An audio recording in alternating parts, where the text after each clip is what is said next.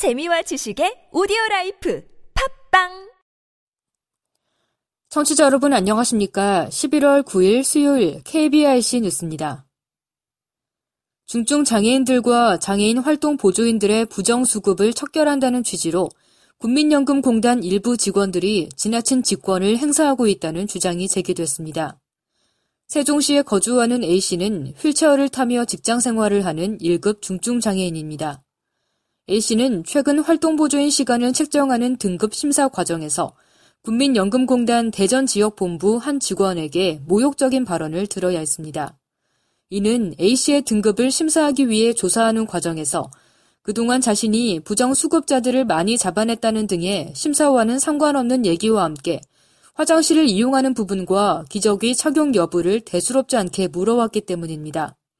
A씨는 수치심이 들었지만 등급 심사의 권한을 갖고 있는 국민연금공단 직원의 심기를 건드리지 않기 위해 어쩔 수 없이 조사에 성실히 임해야 했습니다.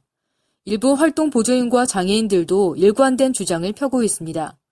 급여 부정수급을 척결한다는 비뚤어진 직업의식이 지나친 권한 행사로 이어져 이용자들이 위축되는 상황까지 이르게 됐다는 겁니다.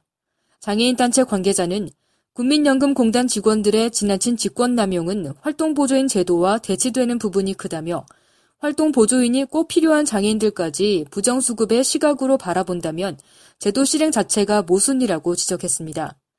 이어 그는 이번 사안을 국가인권위원회에 제소해 자신에게 주어진 권한을 무기로 모욕적인 발언을 하는 등 조사권을 행사하는 그릇된 자세를 바로잡아 나갈 것이라고 덧붙였습니다. 전주시가 장애인과 임산부 등 교통약자들의 이동권 보장을 위해 운영하는 특별교통수단인 이지콜이 전주를 장애인 복지 1등 도시로 만드는데 앞장서고 있습니다. 전주시와 전주시 시설관리공단은 올 한해 이지콜 이용자들의 서비스 이용 만족도를 높이기 위해 차량 증차와 편리한 예약 시스템 도입 등 다양한 이지콜 서비스 개선을 추진했다고 8일 밝혔습니다. 대표적으로 시는 교통약자의 편의를 높이기 위해 예약 일정을 15일에서 7일로 단축, 예약 접수 1일 2회로 확대, 연장 근무 및 수요 시간대 집중 배차, 관제 시스템을 통한 공차 시간 감소 등을 추진하며 지난해보다 배차 효율을 크게 높였습니다. 이와 함께 그간 법정 대수인 34대만 채워 운영해온 콜택시를 지난달부터 8대 증차해 총 42대를 운영하고 있습니다. 나아가 언어 청각장애를 위한 맞춤형 예약 실시, 휴일 운행 차량 증차, 휠체어 탑승 구역 내 앞 손잡이 설치, 운전원 실명카드 점자 제작 부착, 인터넷 및 모바일 앱 예약 도입 등을 통해 서비스 편의와 이용자 만족도를 높였습니다. 시는 내년에도 이즈콜 버스 실시간 도착 정보 알림 서비스를 제공하고 노후된 저상버스 한 대를 교체하는 등 이즈콜 서비스 운영을 개선해 나갈 방침입니다. 전주시 시민교통본부 관계자는 교통약자들을 위한 특별 교통수단인 이지콜의 운영 방식과 개선 방안 등에 대한 시민들의 작은 목소리에도 귀를 기울이는 등 교통약자와 시민들의 이동권을 보장할 수 있도록 적극 노력하겠다고 전했습니다. 성남시에 살고 있는 시각장애인들이 함께 어울리는 대규모 행사가 추진됩니다. 성남시는 오는 11일 오전 11시에서 오후 4시까지 수진동에 있는 벨라지오 웨딩하우스에서 제37회 흰지팡이의 날과 제90주년 점자의 날 기념 행사를 동시에 열 계획이라고 8일 밝혔습니다. 함께 어울리는 손끝으로 보는 세상을 주제로 한 이번 행사에서는 노래자랑과 장기자랑을 통해 서로 간 친목을 도모하고 자립의지를 다질 수 있는 자리가 마련됩니다. 또한 시각장애인의 복지에 힘써온 공로자 10명이 성남시장상과 시의회 의장상을 받게 됩니다. 한편 성남시에 등록된 시각장애인은 3,007명이며 전체 장애인 3만 5천여 명 가운데 10.5%를 차지하고 있습니다. 인천교통공사가 시민단체 의견을 반영해 인천 지하철 2호선 전동차 내에 장애인 편의시설을 개선했습니다. 공사는 지난 10월부터 설치를 시작한 인천 2호선 전동차 내 휠체어 이용 장애인 편의시설 개선 공사를 모든 전동차에 설치 완료했다고 8일 밝혔습니다. 이번 장애인 편의시설 개선 공사는 지난 8월 2일 인천 지역 지체장애인협회와 장애인 차별철폐연대에서 전동차 내에 휠체어를 이용하는 장애인들이 붙잡을 수 있는 수평 안전바가 없어 불편하다는 지적에 따라 진행됐습니다.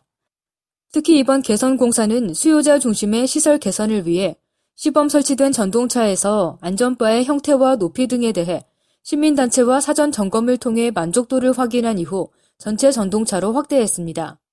공사 관계자는 인천도시철도 2호선은 개통한 지 100일이 갓 지난 새내기 지하철로 보완해야 할 부분이 아직은 많다며 수요자의 입장에서 각종 편의시설물과 이용시설물에 대한 현황과 문제점을 파악하고 개선해 안전하고 편리한 인천 2호선이 되도록 노력하겠다고 밝혔습니다.